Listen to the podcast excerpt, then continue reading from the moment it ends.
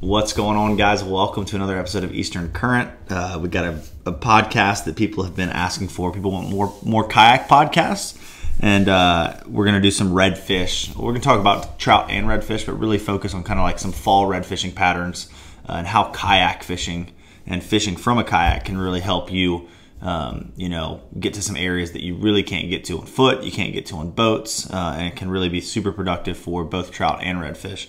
And I got a good buddy on here to talk about that. But before I introduce him, um, I want to thank our sponsors of this show, I Strike Fishing.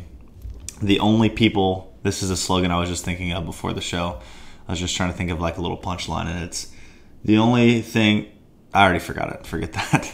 The other, the other. Uh, the other sponsor we want to thank is Explore Boat Works. If it comes back to me, I'll share it in a second. But I was about to butcher it, so I was like, I'm just gonna keep rolling.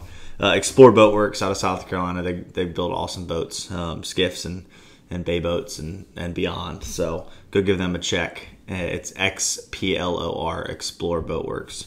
Um, and that is it. Uh, if you're local here, go check out Intracoastal Angler. Y'all can't see Dan yet, but he's got an Intracoastal Angler hat on. I got an Intracoastal Angler hoodie on. Um, hands down, the best tackle shop I've ever been into. I've been into a lot of tackle shops, and they are the best one. So go give them a check out. I don't know why I keep saying go give them a check. I don't even know what that means. I'm just nervous tonight, guys. I'm nervous. It's late, and I wanted to get a podcast recorded for you. But um, go check out our Facebook group, Eastern Current Fishing on Facebook.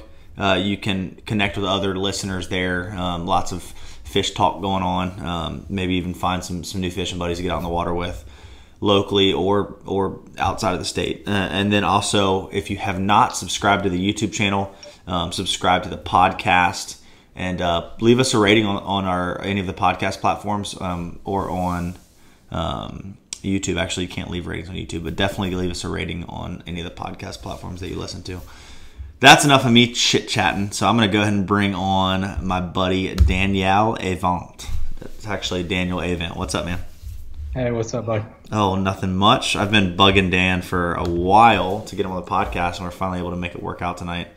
Um, again, a little late on recording this podcast this week. Things are super busy, lots and lots of trips, and um, I've just got a busy schedule, so we're getting this one recorded a little late on Thursday night, but we're gonna have it up here for y'all shortly.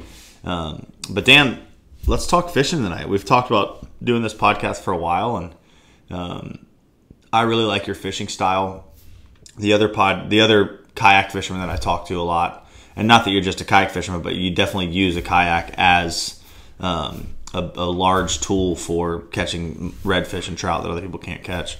Um, I talked to Elias quite a bit, and he he fishes, he uses his kayak uh, in, in a lot of different scenarios, fishes a lot of deeper water. You really use it to fish really, really shallow. So I'm excited to kind of talk to you about that.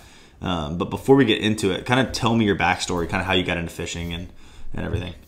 Mean, well, uh, as you know, I'm from Wilmington. Um, I mean, I grew up here. I was born here, and my dad uh, taught me fishing at a young age, and that's really, you know, uh, the rest is history. Um, I really got into inshore fishing because of Captain Lee Parsons. A lot of people know who he is. Some people don't. Uh, he is the OG for sure when it comes to inshore stuff, especially down there, you know, closer to Bald Head area where we fish. And so, when I was younger, man, he took me on this fishing trip my dad was fishing the Bald Head Island Rodeo. For those who remember that tournament when that used to happen. Well, what, what kind of tournament was that? Was that inshore or nearshore or offshore? Yeah, that was an offshore tournament. Okay. So Captain Lee took me fishing one day, and I'll never forget that was the first day I'd ever really been inshore fishing. I had no idea where I was. Felt like I was in a different different state, and I'd never seen that area of North Carolina. And he took me to this great big flat, and he said, "Look out there." And there was this big boat wake looking thing coming across this flat. And at the time, you know, I was I was 14. I had no idea what it was. And we had a live menhaden, and we threw a big old pogie in there. I mean, there was just big school of uh, overslot reds, and they just started peeling drag. And ever since that day, I've been really addicted to it. And so I've been going back down there in the kayak in the past recent years, and finding fish really, really shallow. And when I say really shallow, I mean I'm you know negative low tide, six inches of water. People don't. I don't think people realize how shallow the water gets. And those fish, they don't have to leave; they stay back there. Right. Chase shrimp, and even in the skinniest of skiffs, I mean, you, you would be hard pressed to get back there in a Gheenoe because a lot of places that I find those fish, I drag my kayak over sandbars to get there. Yeah. That's the beauty of that type of uh, craft is that you can drag it. Like even a canoe, it's light, but you're not going to be. You can't really drag it across many sandbars by yourself, you know, unless you're maybe a two horsepower motor on it and and, and whatnot. But um, the kayak, just you can you can go anywhere. You really can. Yeah, absolutely. So, you know, especially this time of year, it's really good down there in a kayak. You know, if you're willing, you know, to get wet, maybe a little bit cold in the kayak, um, you can get down there on those really low tides and find schools of fish. Um, I sent you some video. You remember that video? Yeah, I yeah, you definitely. Um, I don't post a whole lot of stuff to social media. Um, I just don't have the time to share share my, all my cool experiences on social media like I'd like to. But maybe I'll try to send you that video so you can put it in this video. People can really see what we're Yeah, talking about. But I mean, I'm hooking fish five feet off the front of my kayak, sight fishing them Yeah, and and you crouch down in my ki- in the kayak, just try not to fall in the you know try not to fall over, just basically on your knees in the kayak, and those fish will swim right up to you because they can't see the kayak. yeah, Um, my kayak's a camo color, and I usually try to get up against the bank and have a grass backdrop. And I mean, I'm basically cane pulling those fish off the front of the boat. And uh, my favorite bait to use when I'm doing that in the kayak is one of those real realistic voodoo looking shrimp. yeah. They can't turn it down. It's a good looking bait for sure. Yeah, they Um, can't. They can't resist it. So, in that shallow of water, um, are you are you sitting still a lot and waiting for the fish to come to you? Or are you trying to kind of cover water when you get back in an area? It it, it all depends. Um, you know, sometimes I'm sitting still because there's a lot of fish moving with the tide down a specific bank. Yeah, Had that happen before, where I'm literally sitting in like I don't know six inches of water, maybe, yeah, and I've fish pushing down the bank constantly, and that's kind of what is in one of those videos. And I've got a little stick it pole, and I just stick it, and I've got a little anchor pulley set up in my kayak, and you just wait, and there's just so many fish coming, you really don't have to move. And that's that's a lot of fun when it's like that. Other times, um, if it's slack current, you kind of have to push around and find them. Uh, I try not to move too much more than I have to, unless I've got like a foot and a half of water to work with because when you're trying to move around in less than a foot, you you spook a lot of fish right. very easily. Yeah, they get real spooky. I mean, half the fish that I'm casting to are usually belly crawlers. Mm-hmm. Up shallow, chasing shrimp around. Yeah, and you've really got to put that that voodoo shrimp right in their mouth. I mean, you got to put it right in front of them because there's so many shrimp. Last time I had fish swim up the kayak so close, they were jumping shrimp in my kayak. That's crazy. It, it really is true. Like, and, and the shrimp are starting to thin out a little bit, but it's in the summertime. There's so many shrimp and so much bait when they're going down that bank and keyed in. Like, you have to put it right in front of their face. They don't have to travel to eat. I mean, they're the food is right in front of them. And I'm not um, telling you anything new. I mean, you've seen that firsthand. You know, you've you've posted videos of doing that as well in that same area that we fish fish down there in the river. Yeah, the cool thing about it is too is like those fish will do that in a lot of areas. You know, they'll they'll trap themselves and they'll get themselves really shallow for the shrimp. Um, tell me a little bit about what you're looking for as far as I'm not talking about like what's your spot. I'm just saying what do you think attracts those fish to areas like that? What is it in that zone that that makes that a fishy area that makes fish want to stay up there when it's shallow um, and that makes it an area that you can target um, from a kayak? Most of the time, when I found fish that do that, it is not it's not really very sandy. It's usually kind of that, and it's not pluff mud either. It's it's that mixture of that muddy, sandy type bottom where it's not straight, you know, mud that it gets the you know the stinky the stinky black yeah, mud. Yeah, like soft, soft diarrhea Right. mud. Right. So it's it's really a combination. You got some oysters mixed in there. Um, it's usually not a hard bank up against the grass. It's usually a very gradual bank leading up to the grass off of a big flat. But then there's a deep channel nearby somewhere Yeah. that a fish can retreat to. I think that's one of the keys is having a deep channel where a fish uh, funnel through with the tide. Yeah. Well, tell me this too, because people always ask questions like this. Because we'll, I'll, I'll I'll just quickly say like, oh, you know, a flat with a deep channel, and people are like, all right, tell how deep is like what am I looking for flat wise? How deep is the flat? How deep is the deep channel?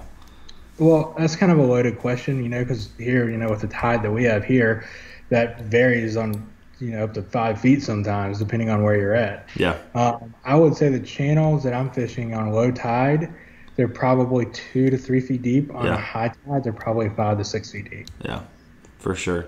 It seems like the, at a dead low tide, those fish don't want to be too terribly far away from. And there's definitely circumstances where this is not true, but too terribly far away from two and a half, three feet of water, and, or and more. But like at least two and a half, three feet of water. Because when you got to think when a redfish is small, they, they do have predators from above. You know, osprey and other birds of prey that do try to pick them up, just like they pick up mullet and menhaden. Um, Yep. And so them being able to get a little water above their back definitely helps um, with their security, I believe, a little bit. And and one thing too to look out for, you know, a lot of guys they'll think they see fish and then ends up just being all this big rogue mullet. But those those fish, those redfish, they'll mix in with those big mullet. Yeah, Um, especially when the tide's really low. yeah, I mean when that tide gets really low, I've seen them swim in the same school before. Yeah, Um, I mean they definitely mix in, but after a while you can really learn the difference between what the what the redfish looks like when he spooks off versus what a mullet does. You know, a mullet kind of makes that swirl, and he'll a mullet will spook from a long distance. A redfish, for the most part, you got to get right up on top of him. right. One other thing I've noticed too, and that's something I'm explain, trying to explain to clients all the time, because you get someone that has not saltwater fished, um, shallow water before, and, and they're just really thrown off by the mullet at first. Like they're like, "Was that a fish? Was that a fish?" And um, the, like you said, the swirl, swirl without like a pop or a blow up noise in it, usually a mullet. And all these are rules of thumb; they're not necessarily hundred percent all the time true. Um, and a and a mullet's a lot dartier. Like if you see a V and it's kind of back and forth and back and forth and kind of cutting around, that's usually a mullet. Um, redfish is kind of a consistent wake. Even when they spook, they send, swim, seem to swim one direction until they hit something that they can't go that direction anymore, and they swim another direction. Like I've seen them like ping pong out of creeks before, where they're just like bank, bank, bank. But the mullet will just kind of go all over the place.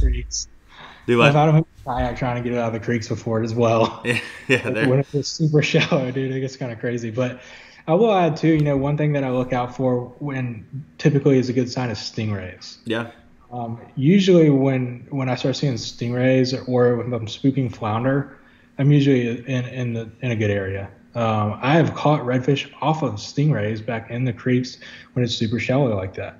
Um, I had a really clear day down there when the water was just gorgeous and had no wind, and there were stingrays when there wasn't many shrimp left. And I don't know why it was a specific day. Maybe the water was just a little bit deeper or something. But all these little underslot redfish, they were all like, you know, 14, 15 inch fish, but they were falling around smaller stingrays. And when the stingray would kind of nestle himself into the mud to try to eat a shrimp or eat something, and he would spook shrimp out of the mud, and the redfish would dart off to the side of the stingray and eat those shrimp. And I watched that happen a couple times in front of me. That was really, really cool to watch. But I caught a few, uh, few reds like that one day as well. Never had a day like that again, but it, it was definitely fun that one time. It was very memorable. Yeah, I've definitely seen them a couple times doing that, where they're kind of following those stingrays and eating the, the shrimp that, that spook off of them. Um, super cool. That's another one that can be tricky over time. Like the first time I started fishing coastal, like tidal coastal rivers, like the Cape Fear, um, like a lot of the river systems down in Charleston and around South Carolina. Um, the stingrays hunt shallow and and tail and do all kinds of crap on the bank like a redfish does. Um, and like you, the first time you ever see that, you're looking down there like, oh my gosh, there's like ten redfish down there, tailing, in like four inches of water, two inches of water.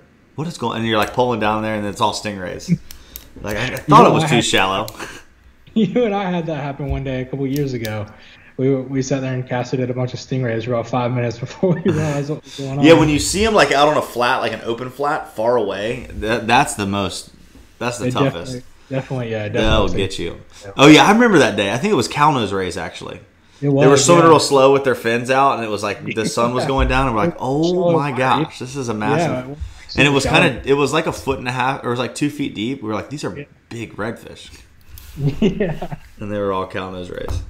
Um, that's But awesome. back to just kayak fishing, really, uh, I, f- I tend to find more fish in my kayak. yeah, Um, yeah. Take me through that. Why do you think that is? Why do you think it's it's so much more effective? I hear that from so many people that kayak fish, and from guys that have like Roger Jones. I've had him on the podcast. He's a good friend. He's got a sweet brand new Hewes and a kayak, and he talks about how he catches more fish out of his kayak. I think it's because of your your perspective when you're in a skiff. Um, everything seems smaller when you're in a skiff, and when you get in the kayak, everything seems bigger. That one t- tiny little cove, you know, in that channel that you're paddling through. In a skiff, you just run, you know, wide open right by it to get to your to get to your honey hole. In a kayak, you, you you don't have the luxury of being on plane, you know, getting to where you want to be. Yeah. So you a lot of time in a kayak, you're also kind of pre-fishing to where you want to be. You know, when I go to my spot where I really find all these reds I'm talking about, I've got to get on the water probably an hour, hour and a half early just to just to get there to be there when the tide is right, which gives me a little bit of extra time to kind of fish my way there. And usually, with that extra time, I end up finding more spots and more fish that I would have easily ran by in a skiff. Yeah. Yeah. So you know, the, the place that I fish, uh, I've got a lot of skiffs that'll run by me, and I've had skiffs run by me before when I'm on a great trout bite. You know, just fishing a deep channel, and I happen to see mullet getting chased around in the channel, which you wouldn't have seen in the skiff. Yeah. because I- Definitely. it slows you down. It makes you more Yeah. observant. Yeah, exactly. And so I got the chance to see those mullet getting pushed around by those trout because I wasn't running through there at full throttle. Yeah.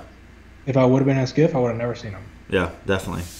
Yeah, it makes you really pick stuff apart too. Like, I'll learn a lot more little nuances of a bank or a channel when I'm trout fishing. Um, like today, just slowing down and working a bank, um, I kind of, if I had been red fishing with topwater plug, I kind of would have blown right through it even off of off the trolling motor. But um, sl- really slowing down, we had to kind of work for our trout bite today.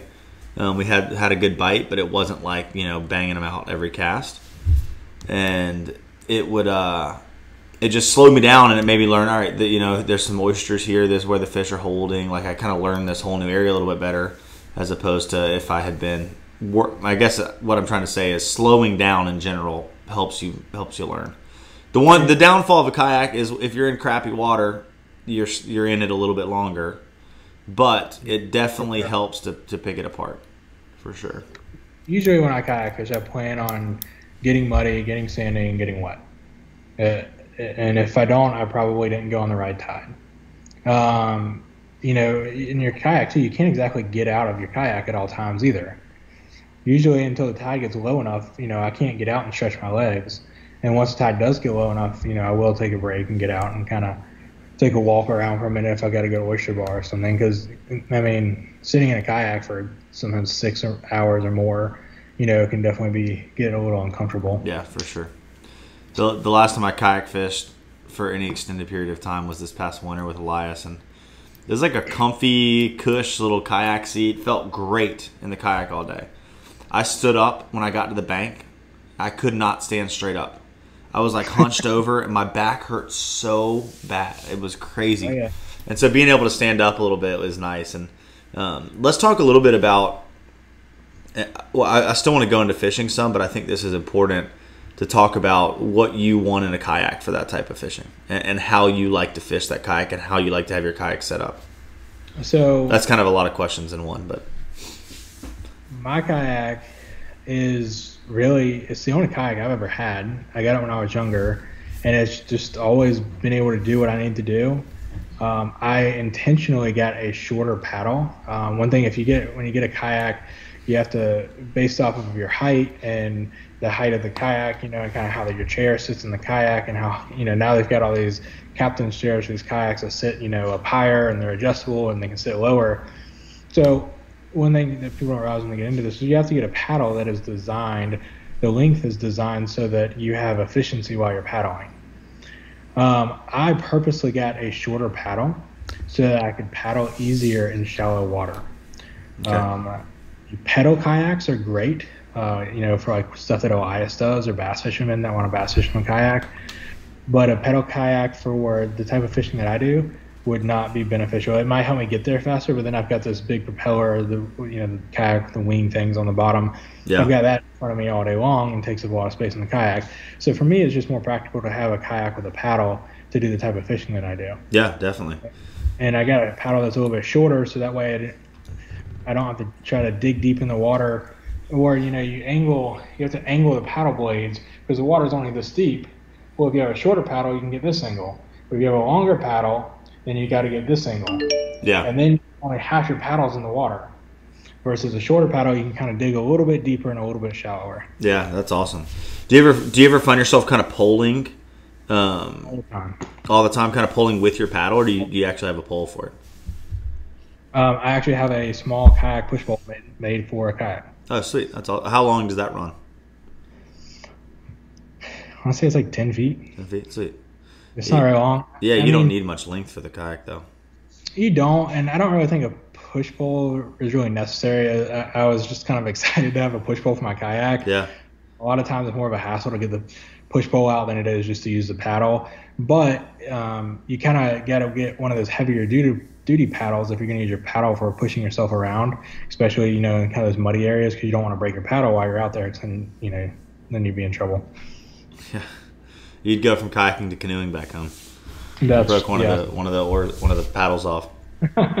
yes, you yeah exactly. So going out on the kayak, you know, obviously, the, even if you loaded a kayak down, a lot of times you can still drag it across the sandbar. But what do you bring with you, and, and kind of how do you like to have your your gear set up? So someday it just it really depends on the weather when I'm doing the type of fishing that I do. Um, I mean, I definitely you know sometimes I'll just go fish docks. You know, I just put in that recipe tramp. I'll fish Banks Channel. Yeah. I'll fish uh, Lee's Cut, and I just fish the docks for flounder. Usually, then I'll bring a. I've got a small four foot cast net that I bring because I can stand up and I can throw it in my kayak. Um, I just bring one of those Flow Troll bait buckets, uh, which really it makes it difficult to paddle with one of those. But if you're not trying to cover a whole lot of water, that's you're usually okay. Um, I usually bring two or three spinning rods. I just fish regular length spinning rods. Uh, a lot of guys I know they do make sh- short handled spinning rods for kayak fishing. Um, I just don't really own any of those because I don't feel like it's necessary um, for what I do.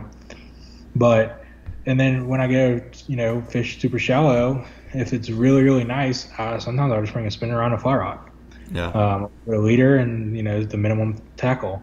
Uh, sometimes when I go on a meat run because the tide's not right, but it's a really nice day, I won't go to obviously try to find fish in shallow water.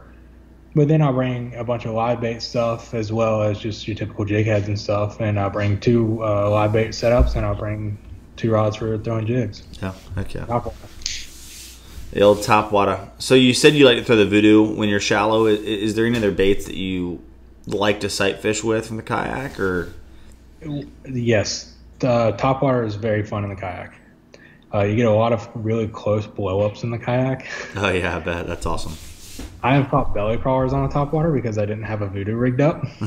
that is fun. I've got a video of that. I was trusting you that, so we can add it to this podcast. Um, that's man, that's really about it. I mean, I'll throw just regular jig heads and stuff uh, if I'm fishing like a deep channel, waiting on the tide. But Yeah.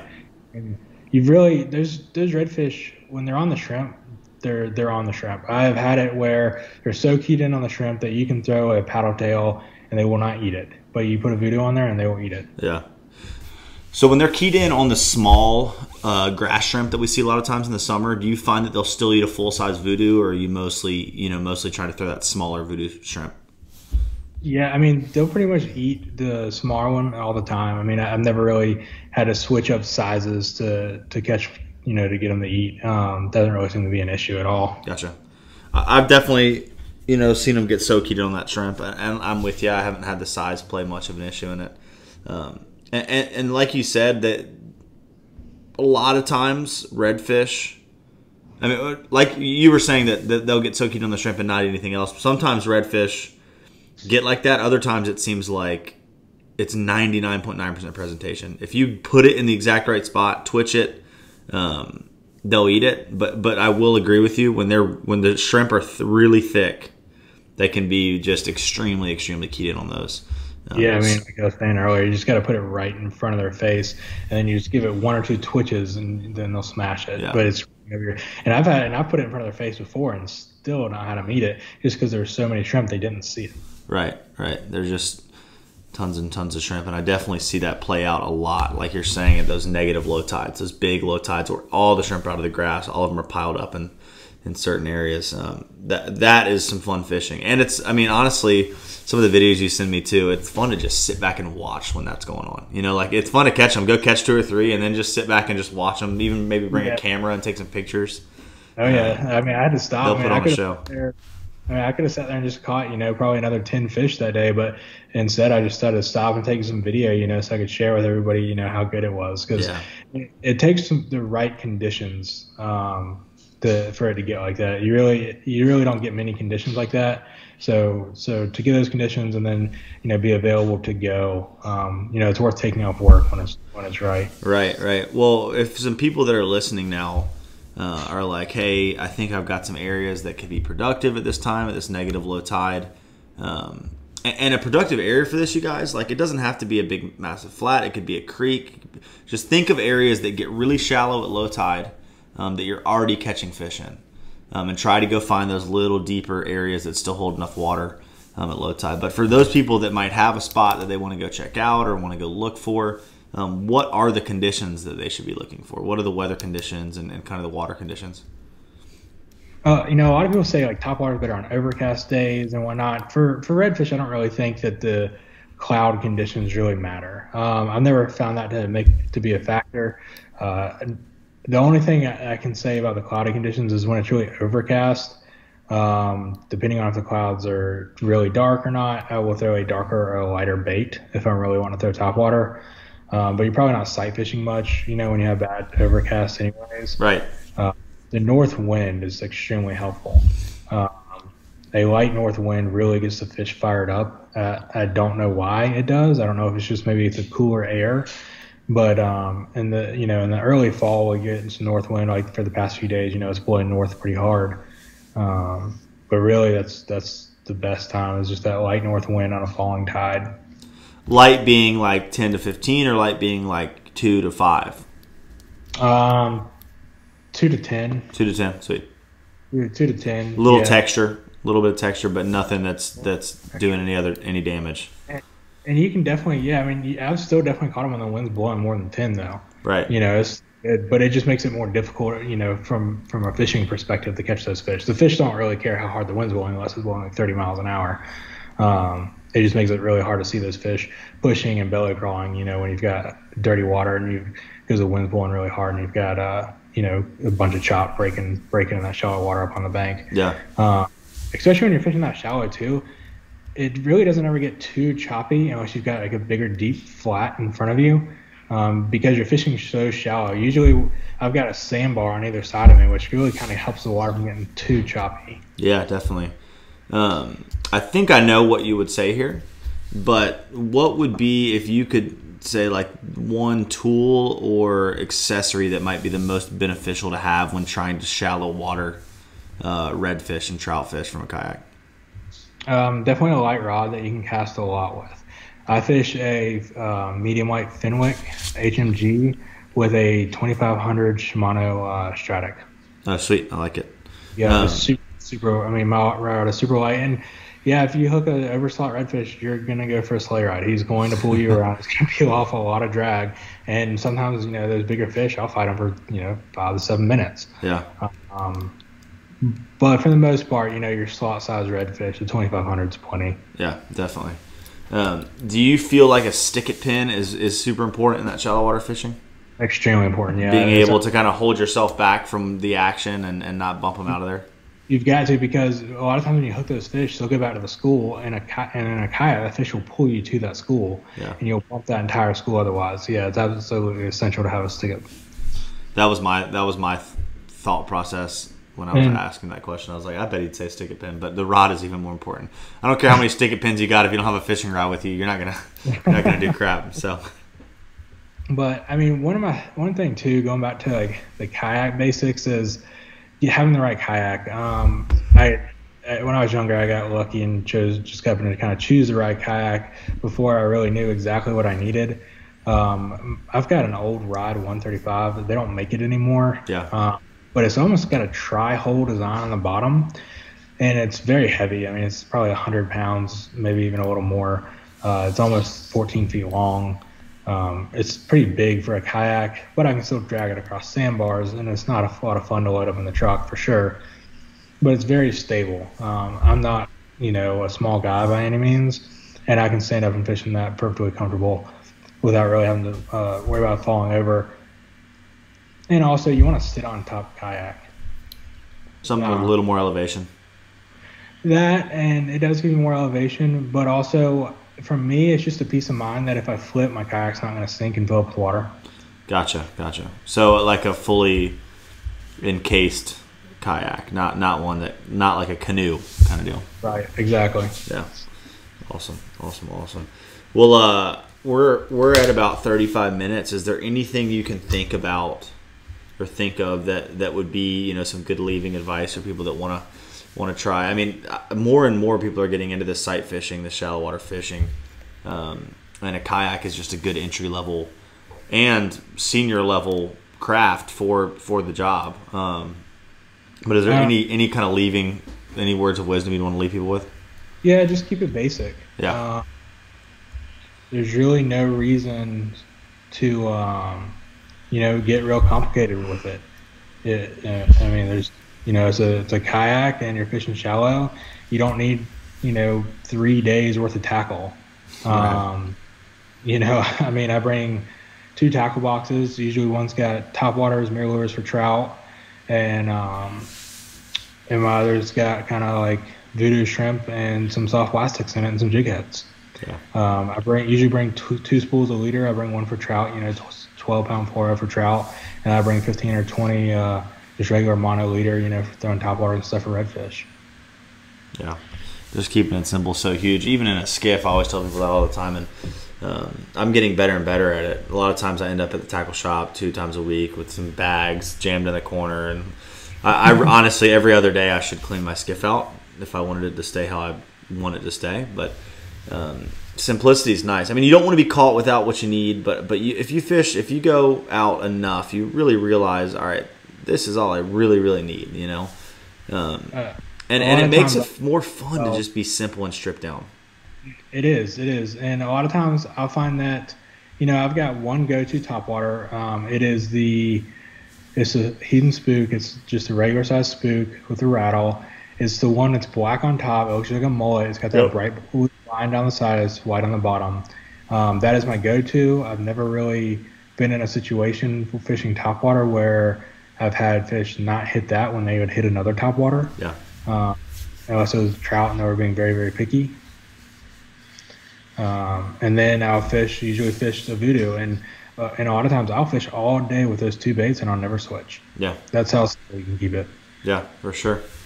And that's sweet. Well, thank you for coming on, and we'll, we'll definitely have to do some more podcasts together. Dan and I used to get the pleasure of fishing together a bunch um, in college and, and, and whatnot, but um, now we just talk about fishing and usually just drink beer together and hang out. But um, about two or three times a year, we'll slip out some afternoon and have have a banger and, and catch some fish. But uh, Yep. we haven't had that happen this year yet. We're waiting for we're waiting for trout to really get here thick. Whenever we do get a fish together, it's usually always epic.